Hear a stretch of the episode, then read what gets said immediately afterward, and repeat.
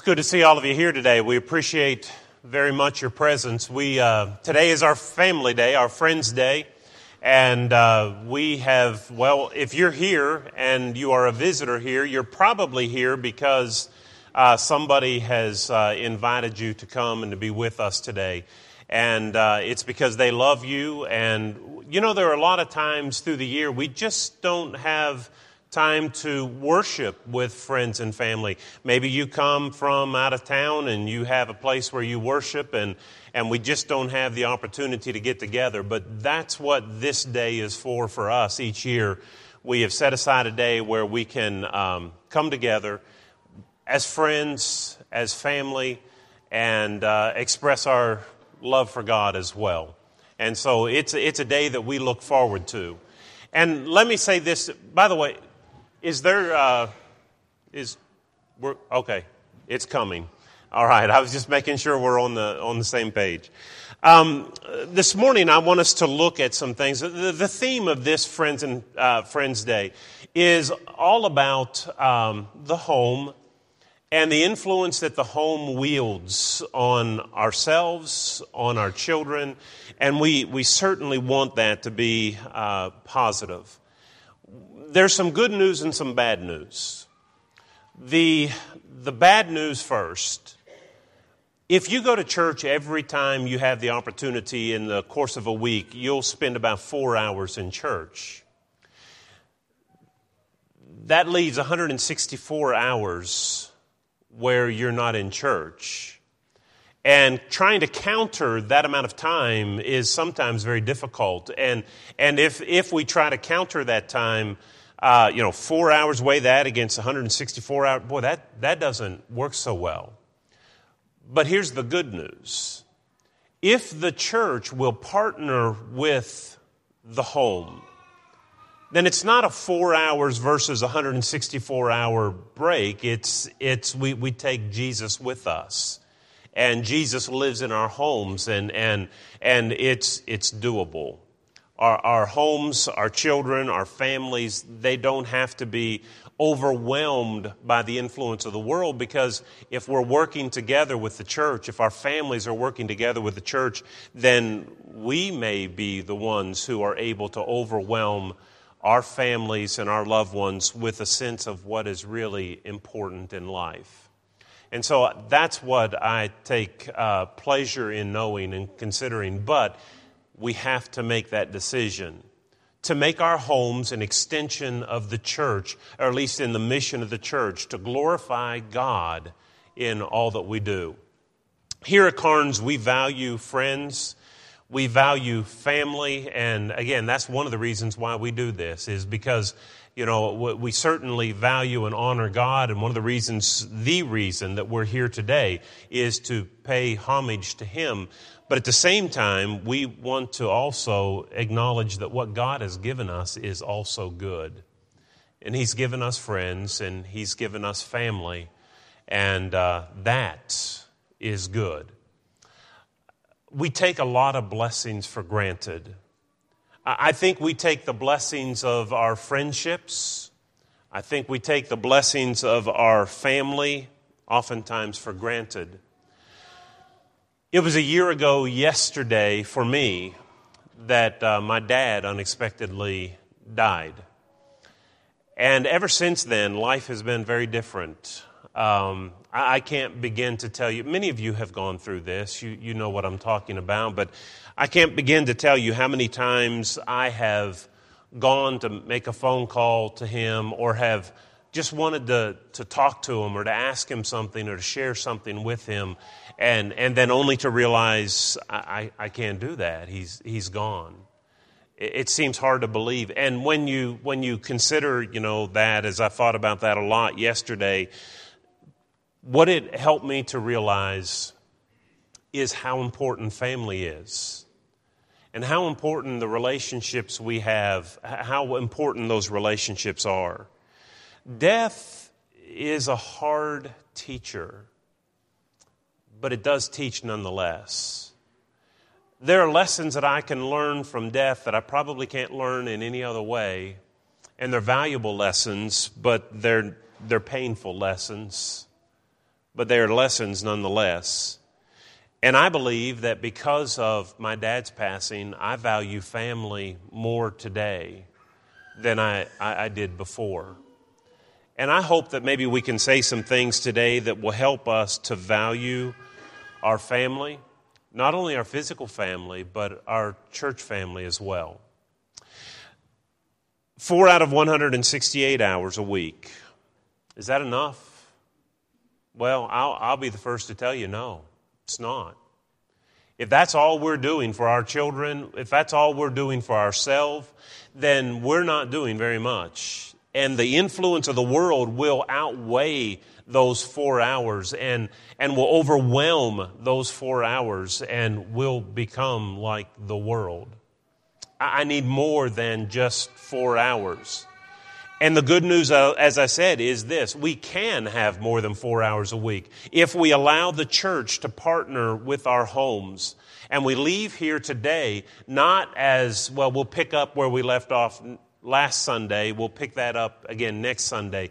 If we leave here today with a commitment to take what we have here to our homes, to take the ethics and the morals and the faith and the love and the grace that we talk about here, if we take that home with us and live those things out in our daily lives, then there's hope.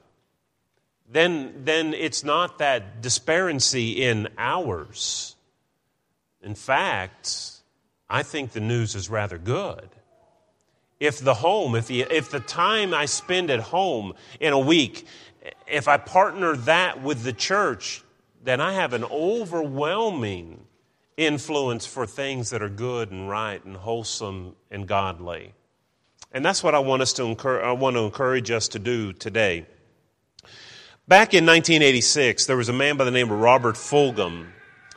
He wrote a book entitled all I really need to know, I learned in kindergarten. You've probably read it or heard of it. Maybe you've, you've seen it. It's an interesting book. Um, he goes through and uh, goes through a number of things, just lessons he learned in kindergarten. He said, You know, if we would just, as adults, if we just go back and do those things that we talked about then, how much better off would we be? How, how much trouble would we stay out of if we just go back to kindergarten and live by the rules that your kindergarten teacher gave you? How much better would we behave? And, you know, some of the thoughts that he had to say in his lesson, in his book, you know, I, I thought I'd just share them with you. Here are the kind of things that that book is about. He said, One of the lessons I learned in kindergarten is to share. He said, and that's a good lesson, isn't it? Learn to share. I think that maybe Jesus has talked about that a time or two. Uh, play fair. Um, he said we need to refrain from hitting people. It's good advice. Um, put things back where you found them. Clean up your own messes. Say you're sorry. Hold hands. And take naps every day. Um, you know, that's pretty good advice, isn't it? That's what they're taught in kindergarten. And think of how many life problems would be solved if we just go back and do those basic things. You see, it's, it's simple. And one of the things that, that Fulghum said in his book is you don't need an advanced degree to figure this stuff out. Our kindergarten age children know these things are good and right, and we should do them. It's available to us all. It's wisdom that even children understand. Well, if I can today, what I want to do is use that book and that title of that book as a backdrop for our lesson because I think that we could also not only say, as Fulghum did, everything I really need to know I learned in kindergarten, but I think we could say this if our churches partner with our homes, I think I could safely say everything I really need to know I learned at home. And I'd like for us to give thought to that. And I'm going to share some personal anecdotes this morning, but I dare say that as I do, it may remind you of things that have happened in your home, things, memories that you have that have lasted a lifetime. glimpses of God and Jesus and, and the morals of Jesus that you saw played out in your homes, they, they may come back to your mind this morning as I relate some of the things that I want to share with you as well today. But here's the premise all I need to learn, all I really ever needed to know, I learned at home because my home was one in which partnered with the church and when we left the building on Sunday and spent our four hours on, in church, it carried on. There wasn't a disconnect between the way we lived on Monday through Saturday and the way we lived on Sunday. And so let's, let's look at some lessons, some truths that I learned at home that I think are valuable lessons that, that we ought to learn and be mindful of today. First thing is this I learned that some things are more valuable than money. That's a lesson a lot of people need to learn. There are a whole lot of people that haven't learned that lesson yet, even today. There are people that spend their life in pursuit of money. They will sell their soul for a dollar bill. And they have failed to understand that while money is valuable, it is not, there's some things better than money. Jesus, and maybe we need to be reminded of what Jesus said in, in Luke chapter 12 and verse 15, how that he said, you know, one's life does not consist in the abundance of the things he possesses. There's more to life than money. That's what he's saying. And, and Paul warned us in 1 Timothy chapter 6 and verse 10 that if you spend all your time uh, working and living for money, he said, money is the root of all kinds of evil. People will pierce themselves, they will destroy themselves in a pursuit for more and more and more. The greed that people sometimes get consumed by destroys their life and destroys their influence, it, it destroys their hope of heaven. There's some things more important than money. And the home taught me that. How does it teach me that? Well, just this past week, I looked up a statistic on. Um, uh, the internet. And I said, How much does it cost? I asked the question, How much does it cost to raise a child to the age of 18? You know, our government does a survey like that. The average cost of raising children, a child from zero to 18, you know what the average cost would be for families? $245,000. Now you say, there's no way I spent that much money on my kids.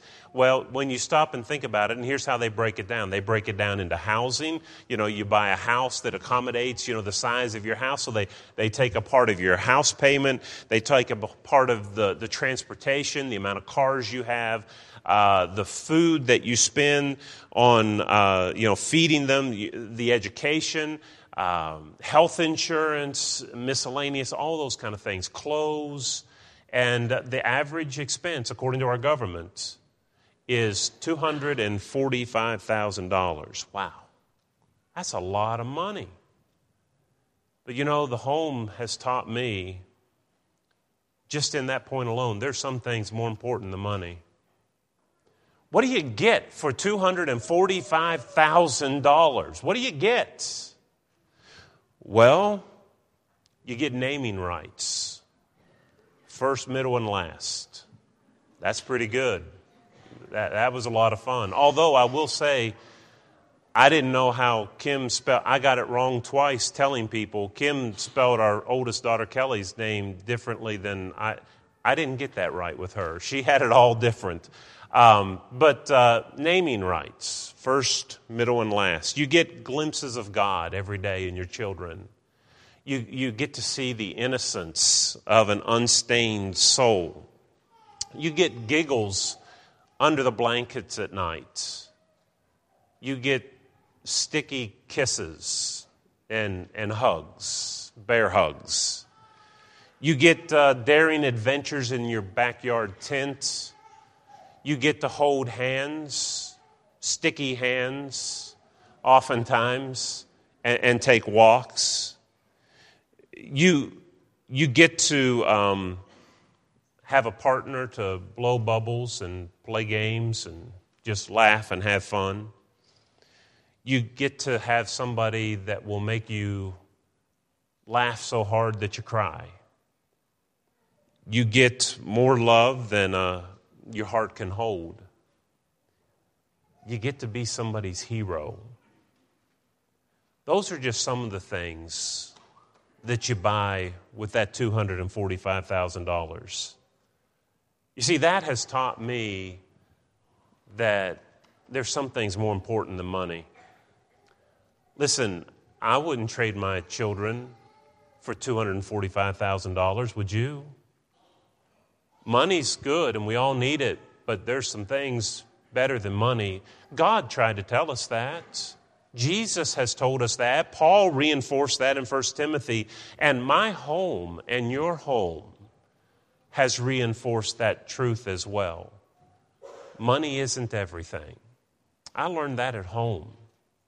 Another lesson that I learned at home is that I have learned to see glimpses of God every day in places and in ways that I would never have thought possible.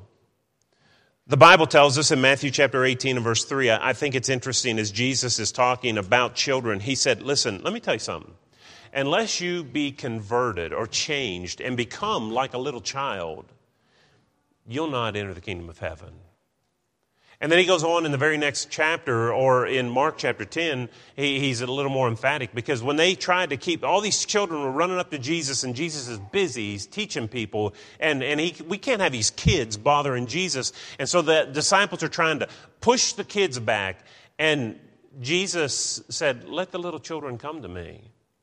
But he didn't say it like that. He was moved, Mark said, with indignation. He was angry that the disciples would shoo the kids. And he said, Let the little children come to me. Jesus saw great value in children. And, you know, I think one of the reasons is because it's, it's people whose souls are like the souls of those children that will be in heaven someday. They're innocent. I, think of, and I'm going to share some things. When, when I was, um, when Kelly was just a little girl, and she's here, and that's why I'm going to use her as an illustration. I hope it's okay. Um, we were sitting in the car. We would play these little games, or I would play these little games. And we were sitting in the car and we were watching this armored car get unloaded. And so this guy's there. He has a gun and, and he's unloading all these bags of money. And we're sitting right there watching all that in the car. And I, I said, Kelly, you know, I think I'm just going to go over there and bop that guy on the head and take that money. And then I just sat back and waited. And what I expected to hear was, Daddy, you can't do that. You'll get shot. Daddy, if you do that, you'll go to jail. You know what she said? She said, Daddy, you can't do that. And I said, Why not? And she said, That'll make God sad. Wow, I wasn't expecting an answer like that. I mean, that surpassed my expectations. And again, it, it, showed me she cut right to the chase. You know, I'm talking about consequences, temporal in nature. I, I, can't do that. I'll get shot. I'll go to jail. You know, these things will happen. But she saw straight to the heart of the issue. You can't do that because that'll make God sad. Those are the kind of glimpses of God that you get to see on a day to day basis in your homes. Matthew, we were sitting in the car one time, and Matthew was in the back, and actually, we were waiting for Kim, and, and there was a, a, a basketball game on, and I was missing the game. I was trying to listen on the radio, and um, Matthew started talking from the back of the car, and he got my attention. He said, Dad. And I said, What? I was a little perturbed. And he said, why do people give Mother Nature credit for the things that God does? Again, I was like one of those, wow, where did that come from? I, didn't even know he knew what Mother Nature was. He was probably six years old at the time, and, and I hadn't even known that he knew that expression. But it did. It set me to thinking, why do we say Mother Nature this, Mother Nature that? Are we ashamed of God? Or uh, is it a veiled uh, way to say? Is it an unoffensive way to say that uh, reference God? I, I, don't know. But boy, it set me to thinking. And And it's a six year old that's making me wonder why, why do we do that? See, again, uh, to the heart of the matter. A number of years ago, Anne Marie was, um, we'd been to camp.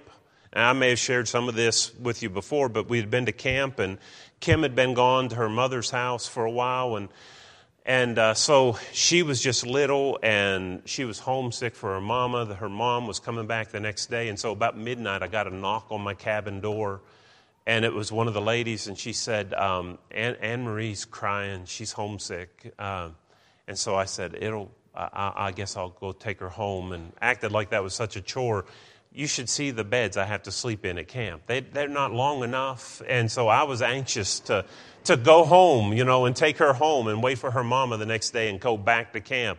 So we go home at midnight, and I, I was awakened in the morning by Anne Marie throwing my door open. I heard the door hit the wall, and I looked up, and it, here she's coming with two bowls of cereal.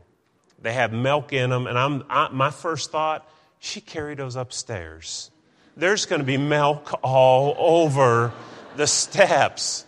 And she brought me this, and she handed me this bowl of Cheerios, and then she took a, a bowl to her sister down the hall. And then she came back in and jumped in bed with me. And I said, Hey, Marie, why, why, did you, why did you bring me breakfast in bed? You've never done that before. And she said, Daddy, all week long during the devotional periods at camp, you've been talking about how that Jesus went about doing good and I just wanted to be like Jesus. I may eat at some swanky restaurants and eat some, you know, highfalutin food, but I'm telling you, that's the best meal I've ever had. Uh, because again, you know, she got it. The connection, man, the glimpses of God that you get to see in families that partner with the church you know, it, it registers.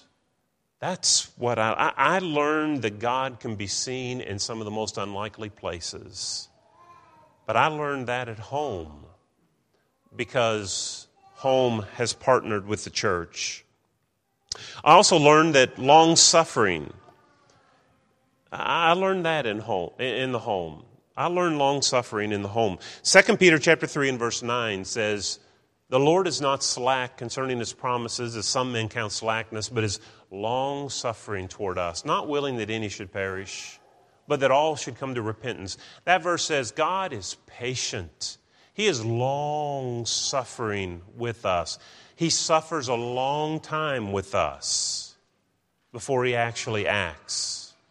And then if you go on down just a little bit further in that same chapter and look at verse 15, it tells us that the long suffering of the Lord is salvation.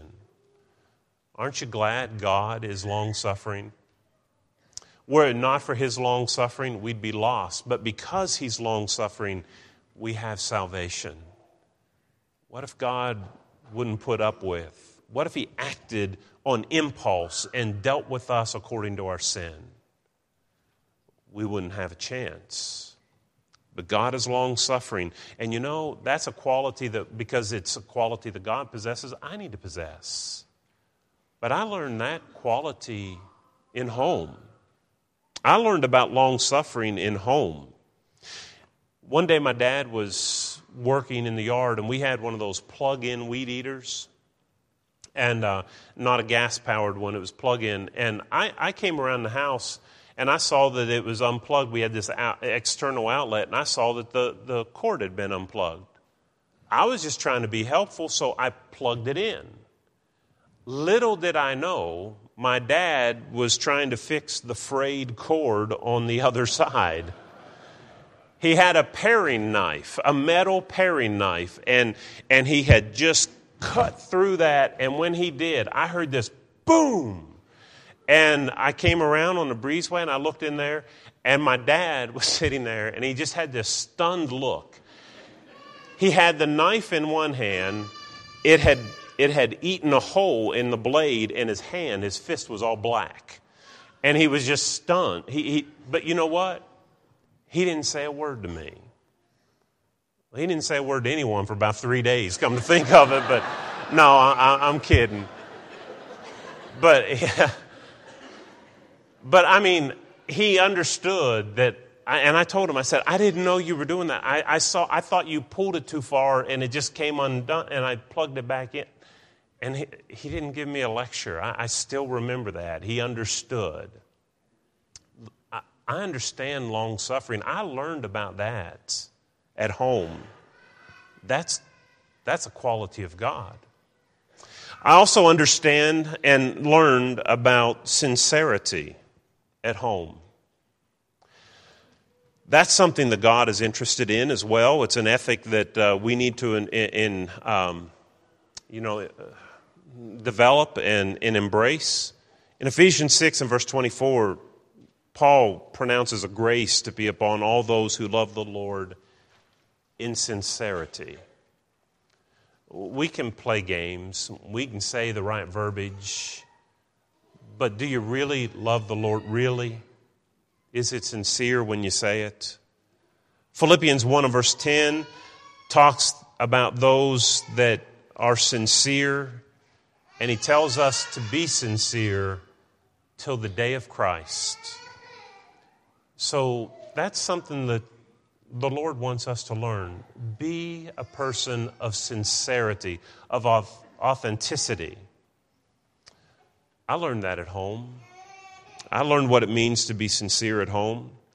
My dad, when he preached, would uh, go to the back of the building after he finished a sermon, and I would always walk back with him when I was little just to get to stand up and get out of the pew, I suppose. And, and I'd be standing in the back while they had a closing uh, song and the announcements to close out, and, and then, my, then they would have the closing prayer. And I can remember as a child watching my dad. I was, I, he didn't know I was watching, but I would watch. I, I, when it's prayer time, I would bow my head, but then I'd close one eye and peek up at him, you know, and, and see what he was doing. And when I did that, I saw, I can still see, his eyes were so tightly closed as he prayed. He wasn't just killing time at the back, he hadn't just finished his obligation to get a paycheck. It was real to him. I still have that, that image in my mind. I learned sincerity, but I learned that at home. And I'll share one more with you. I learned that love and discipline they go hand in hand. I learned that at home. In John 3 and verse 16, it's not a passage we often think of with reference to discipline, but it really is. The passage says, For God so loved the world that he gave his only begotten Son, that whosoever believeth in him shall not perish, but have everlasting life. That word so is an adverb of manner.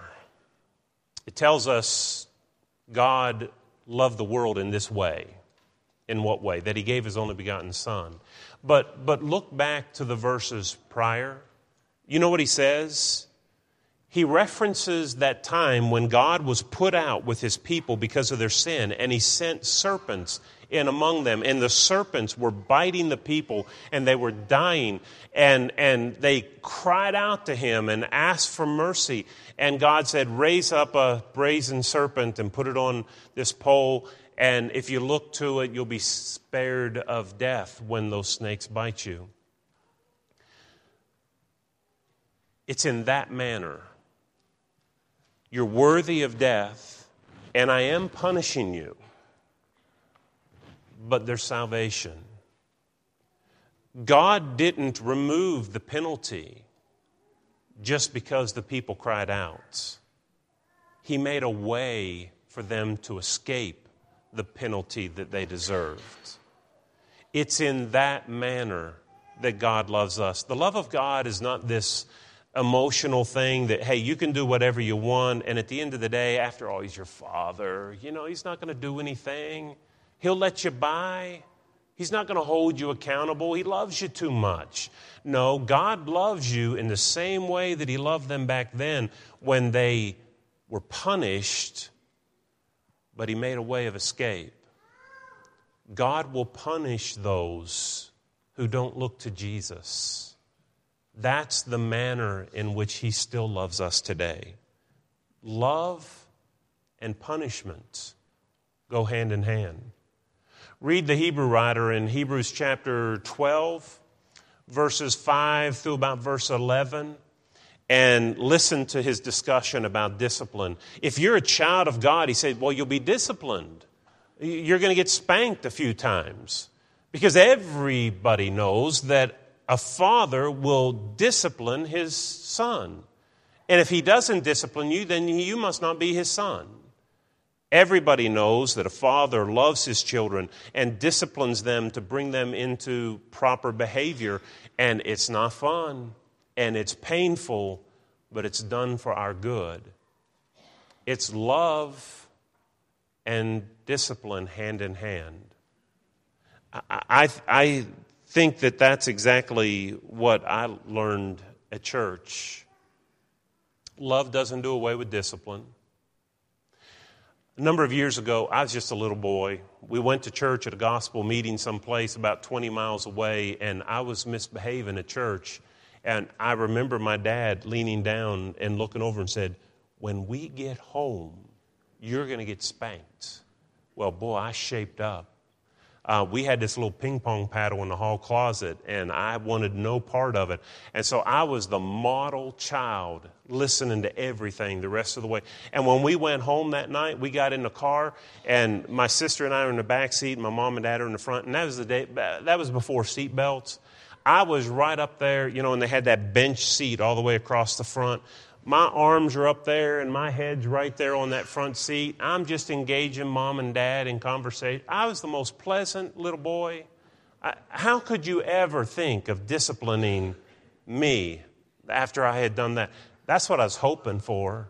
I tried to just like, you know, pull the wool over their eyes. And so we got home, and my dad, when we walked home, I thought, I've got it made because he talked to me and we engaged, and not a thing was said. And when we got home, he went straight to the closet and got that paddle out. Oh, I thought I'd beaten it. You know, well, I did get beaten. I don't know if I, some, something happened with a beating, but there's that. Did my dad love me? Yes. Did he discipline me? Yes, because he loved me. I learned that at home.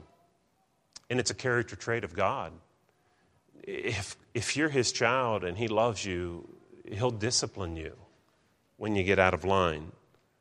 So, what I'm trying to say is, it doesn't have to be a four hours with religious instruction versus 164 hours of secular instruction. Not at all. If the home will partner with the church, if we will take our Christianity out of this building today and live it every day of the week, we can overwhelm the influence of the world. When we add up the hours at home and with the church and, and put that against what society, what our culture throws against us, the odds are in our favor. So, my challenge to you today is to be thankful for your family. Be thankful for your homes that have partnered with the church and the advantage that is given you.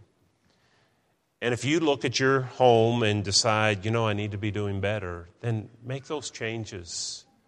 This is a call today to do better, to, to equip not only your children, but equip your wife, equip your husband, equip your mom and dad with better odds and, and better resources to defeat the world that tugs against you. Let's partner our homes and our church, and let's make an impact for Christ. If you're here this morning and you're not yet a child of God, I want to encourage you to obey the gospel.